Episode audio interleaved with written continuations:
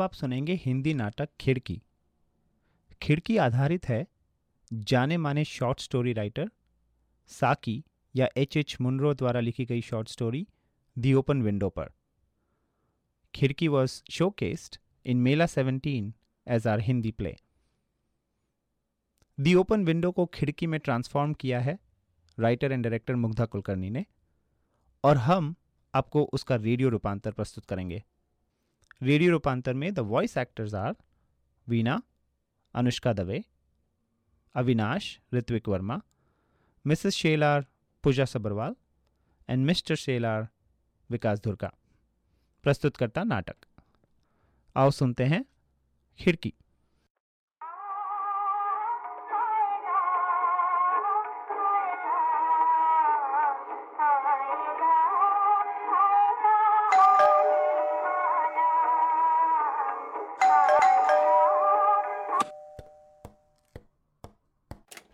नमस्ते। क्या मिसेस शेलार यहीं रहती हैं? जी हाँ और आप? मैं अविनाश। मुझे मिसेस शेलार से मिलना है। वो तो मार्केट गई है। कब तक लौटेंगी? बस अभी आती ही होंगी। आप चाहे तो यहाँ बैठकर उनका इंतज़ार कर सकते हैं। आइए बैठिए। आपके लिए चाय बनाऊँ? आपकी मम्मी को आ जाने दीजिए। वो मेरी मम्मी नहीं भाभी है। ओहो। एक गिलास पानी मिलेगा? हाँ बिल्कुल। आप बैठिए।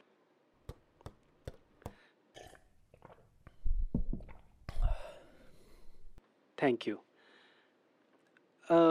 आपकी भाभी जल्दी आ जाएँगी ना? जी हाँ अभी आ जाएँगी। वैसे काफ़ी देर हुई उनको गए हुए। आप कहाँ से है? मुंबई से। मधुपुर के बारे में मेरी मौसी ने बताया। आपकी भाभी पहचानती है मेरी मौसी को? मौसी ने ही आपके घर का पता दिया था। मौसी ने कहा अविनाश मधुपुर जाओ बेटा। वहाँ की हसीन वादियों में तुम्हारा नर्वस एग्जॉशन भाग जाएगा और बहुत शांति मिलेगी तुम्हें। हाँ यहाँ तो बहुत शांति मिलेगी आपको। मेरे डॉक्टर का भी यही कहना था।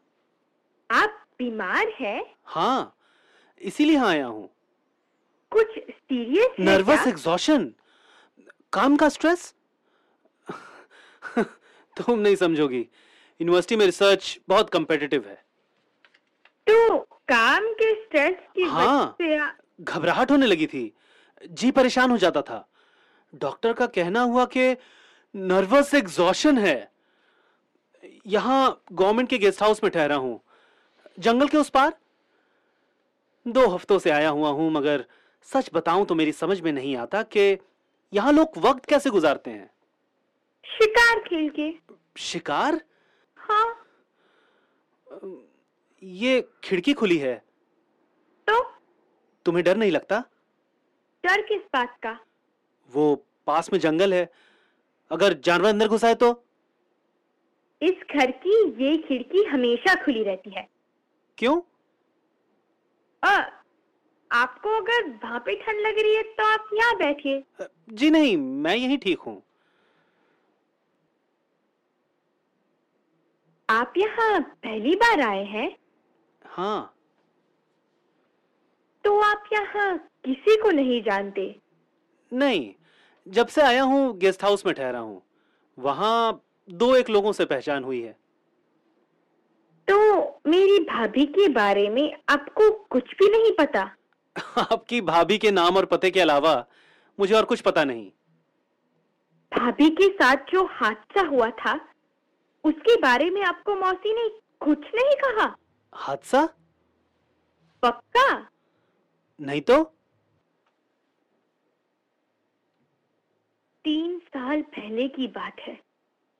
भाभी को तो ऐसा दुख पहुँचा है कि बताना भी मुश्किल है। अभी आपने इस खुली हुई खिड़की के बारे में पूछा था ना? आप सोच रहे होंगे कि सर्दी के मौसम में भी ये खिड़की क्यों खुली है? हाँ मेरा मतलब इस खिड़की के खुले रहने का संबंध उसी हादसे से है। सोच रही हूँ आपको बताऊँ या नहीं?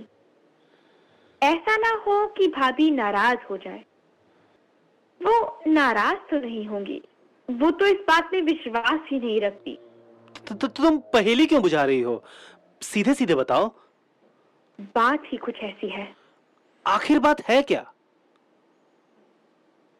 मेरे भैया तीन बरस पहले उस दरवाजे से शिकार खेलने निकले थे। तीन बरस पहले? भाभी ने उन्हें इसी खिड़की से उस जंगल की तरफ़ जाते हुए देखा था। वो जंगल तो दिखाई दे रहा है ना? हाँ। भैया उसी जंगल में शिकार खेलने गए थे। और आज तक वापस नहीं आए। आज तक वापस नहीं आए? नहीं। क्या हुआ उन्हें? यही तो पता नहीं। किसी को भी नहीं भाभी को भी नहीं। बड़ी अजीब बात है। पर सच्ची बात है उनके साथ उनके दो कुत्ते भी थे। कुत्ते आपको कुत्तों से डर लगता है? जी हाँ हाँ। वो शिकारी कुत्ते थे बड़े बड़े खौफनाक। वो कुत्ते भी वापस नहीं आए? नहीं। भाभी ये खिड़की बंद ही नहीं करने देती। उन्हें सब कुछ उसी दिन की तरह रखना है। किस दिन की तरह? हादसे वाले दिन की तरह। अ, मुझे लगता है मुझे निकलना चाहिए। मैं भाभी को और तकलीफ़ नहीं देना चाहता। आप उनसे बिना मिले जाओगे तो उन्हें बुरा लगेगा। अच्छा।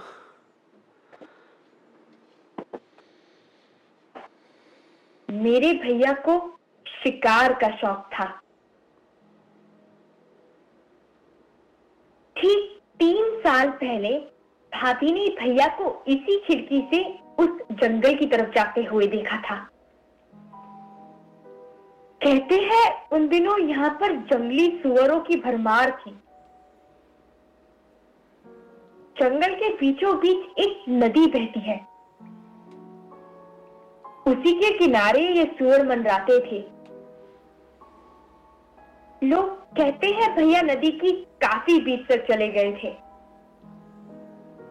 नदी तो सूखी थी। आसमान में बादल भी नहीं थे, पर अचानक ज़ोर के तूफ़ान की आवाज़ आने लगी। पहाड़ों पर कहीं बारिश हुई होगी या तो बादल फट गया होगा। पानी की ऊँची दीवार गड़गड़ाती हुई आई और सब कुछ बहा कर ले गई। बहुत ढूँढने पर भी उनका कुछ नामो निशा नहीं मिला। उनका कुछ पता नहीं चला। भाभी हादसे से संभल नहीं पाई। उनका दिमाग ये मानने के लिए तैयार ही नहीं कि ऐसा हुआ है। बेचारी भाभी, उन्हें लगता है कि किसी भी वक्त भैया इस खुली खिड़की से दिखाई देंगी। इसीलिए ये खिड़की हमेशा खुली रहती है। बड़ी अनोखी कहानी है। काश ये कहानी होती। क्या आप उन्हें शहर के किसी बड़े साइकेट्रिस्ट के पास ले गए? नहीं। ये बात छोड़ी तो भाभी एकदम ठीक है। और जब उनका मन ये मानने के लिए तैयार ही नहीं कि ऐसा हुआ है उनसे क्या कहकर डॉक्टर के पास लेके जाए? पर उनके बर्ताव में कुछ? जब भाभी आएँगी तो आप खुद ही देख लेना। उनका बर्ताव एकदम ठीक होगा। आपकी मेहमान नवाजी भी करेंगी। तुम्हें यकीन है मेरे यहाँ होने से उन्हें कोई तकलीफ़ नहीं होगी? शायद आपके यहाँ होने से उनका दिल बहल जाए। जैसा तुम ठीक समझो। आप देखना आपको कुछ भी अजीब नहीं लगेगा। पर आप गौर से देखेंगे तो देखेगा कि भाभी बार बार इस खिड़की की तरफ़ देखती है। भाभी के लिए जैसे तीन साल नहीं तीन घंटे ही बीते हैं। वो तो अभी तक ऐसी बात करती है कि जैसे भैया जंगल में शिकार खेल रहे हैं और वो किसी भी वक्त वापस आ सकते हैं। भैया ने वही काले रंग का तो तुम्हें इन सबसे डर नहीं लगता? कभी कभी लगता है। कभी किसी सुनसान शाम में ऐसा महसूस होता है कि भैया यहीं पर है। आ गई भाभी आ गई आप बैठे। आपसे मिलने कोई आया है। अच्छा कौन है? नमस्ते भाभी मैं अविनाश। हाँ अविनाश। बैठो बैठो। तुम्हारी मौसी का लेटर मिला था मुझे। पर तुम तो पिछले हफ़्ते आने वाले थे ना? हाँ वो मैं पता होता कि तुम आने वाले हो तो मैं मार्केट जाती ही नहीं। वैसे वीना ने तुम्हें बोर नहीं होने दिया होगा। पढ़ाई में तो बहुत होशियार है हमारी वीना और बातों में तो बड़े बड़ों के कान काटती है। भाभी आप तो खामखा मुझे बदनाम करती है। अविनाश तुम्हें ठंड तो नहीं लग रही? नहीं नहीं। वीना के भैया अभी आते ही होंगे। वो शिकार खेलने गए हैं। खिड़की के सामने से जो रास्ता दिखाई देता है ना, बस वहीं से आते हैं। इसलिए ये खिड़की हमेशा खुली रहती है। देखना तुम, शिकार कम और मिट्टी से लड़ाई ज़्यादा करके आएँगे और अपने कीचड़ वाले बूटों से इस कारपेट का सत्यानाश कर देंगे। अविनाश, आराम से बैठो, ठीक से बैठो। मैं अभी ये सामान अंदर रख कर आई। भाभी की बातें सुनकर लगता है ये उनका वहम है। बिल्कुल नहीं। मेरे दिमाग पर तो कभी कभी अजीब असर होता है। लगता है भाभी बिल्कुल सच बोल रही है। मेरे भैया दूर जंगल से चले आ रहे हैं हाथों में बंदूक लेकर। उनके कुत्ते भी उनके साथ दिखाई देते हैं। कुत्ते भी? हाँ भाभी बातें ही कुछ ऐसी कर दी है ना। बोलो अविनाश मधुपुर कैसे आना हुआ? यहाँ मैं अपनी सेहत के लिए आया हूँ। डॉक्टर ने सलाह दी कि खुली हवा और शांति हो ऐसी जगह जाओ। फिर तो तुम बिल्कुल सही जगह पहुँचे। वीना के भैया कहते हैं कि मधुपुर जैसी सुंदर और पवित्र जगह ढूँढने से भी नहीं मिलेगी। क्या तुम शिकार खेलते हो? वीना के भैया के साथ शिकार खेलने ज़रूर जाना। नहीं नहीं डॉक्टर ने ऐसा कुछ भी करने से मना किया है जिसकी वजह से स्ट्रेस हो सकता है। ऐसा कैसा डॉक्टर तुम्हारा? भाई जवान हो इस उम्र में शिकार नहीं खेलोगे तो फिर कब खेलोगे? नहीं नहीं मुझे लगता है शिकार मेरे बस की बात नहीं। बहुत घबराहट होती है पसीने छूटने लगते हैं दिल की धड़कन बढ़ जाती है सर चकराने लगता है। अब मैं क्या बताऊँ आपको बहुत बुरी हालत थी मेरी। इसीलिए तो सब काम छोड़ के यहाँ मधुपुर चला आया। अब तुम यहाँ आ ही गए हो तो बिल्कुल ठीक हो जाओगे। जी। अंधेरा हो गया ना? हाँ काफ़ी देर हो गई। वाकई में काफ़ी देर हो गई। देखो वीना तुम्हारे भैया अभी तक नहीं लौटे। कितनी देर हो गई है। अविनाश हाँ? तुम्हें घबराहट तो नहीं हो रही? आ, नहीं। अ, मतलब हाँ मुझे लगता है मुझे निकलना चाहिए। अंधेरा होने से पहले गेस्ट हाउस पहुँच जाऊँ तो बेहतर है। खाना खा के जाना अविनाश। नहीं नहीं डॉक्टर ने मुझे खाने में काफ़ी परहेज बताए हैं।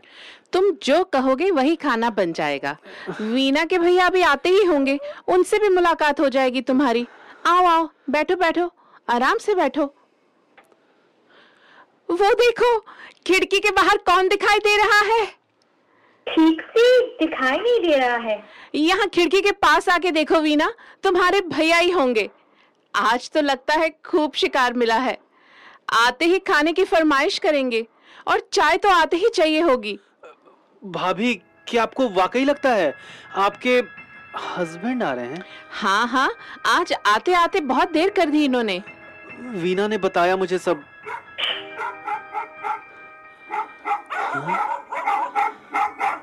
बाय गॉड ये तो ये तो सच में अविनाश? नहीं, नहीं मगर तुम्हें डर तो नहीं लग रहा? नहीं मगर ये तो सच में हाँ हाँ ये वीना के भैया ही है। नहीं नहीं मगर ये कैसे? शांत हो जाओ घबराओ मत। तुम्हारा चेहरा देख के ऐसे लग रहा है जैसे तुमने किसी भूत को देखा हो। भूत? हाँ? नहीं ठहरो सुनो अविनाश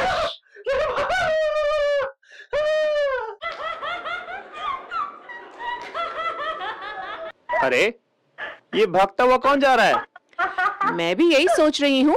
ये तुम्हें देखकर ऐसे भागा जैसे इसने किसी भूत को देखा हो। और इसे क्या हुआ? तुम क्यों हंसे जा रही हो वीना? तुम्हें क्या हुआ? मैं बताती हूँ वो क्यों भागा। उसको कुत्तों से बहुत डर लगता है। शेरवा धीरे से डर कर भाग गया होगा। पर उसने तो मुझे ये नहीं बताया। ये आपके आने से पहले की बात है भाभी। वो मुझे बता रहे थे कि इस बार शिकारी कुत्ते पीछे पड़ गए थे उनके। आओ सारी कहानी सुनाती हूँ। एक दिन अविनाश और उनके दोस्त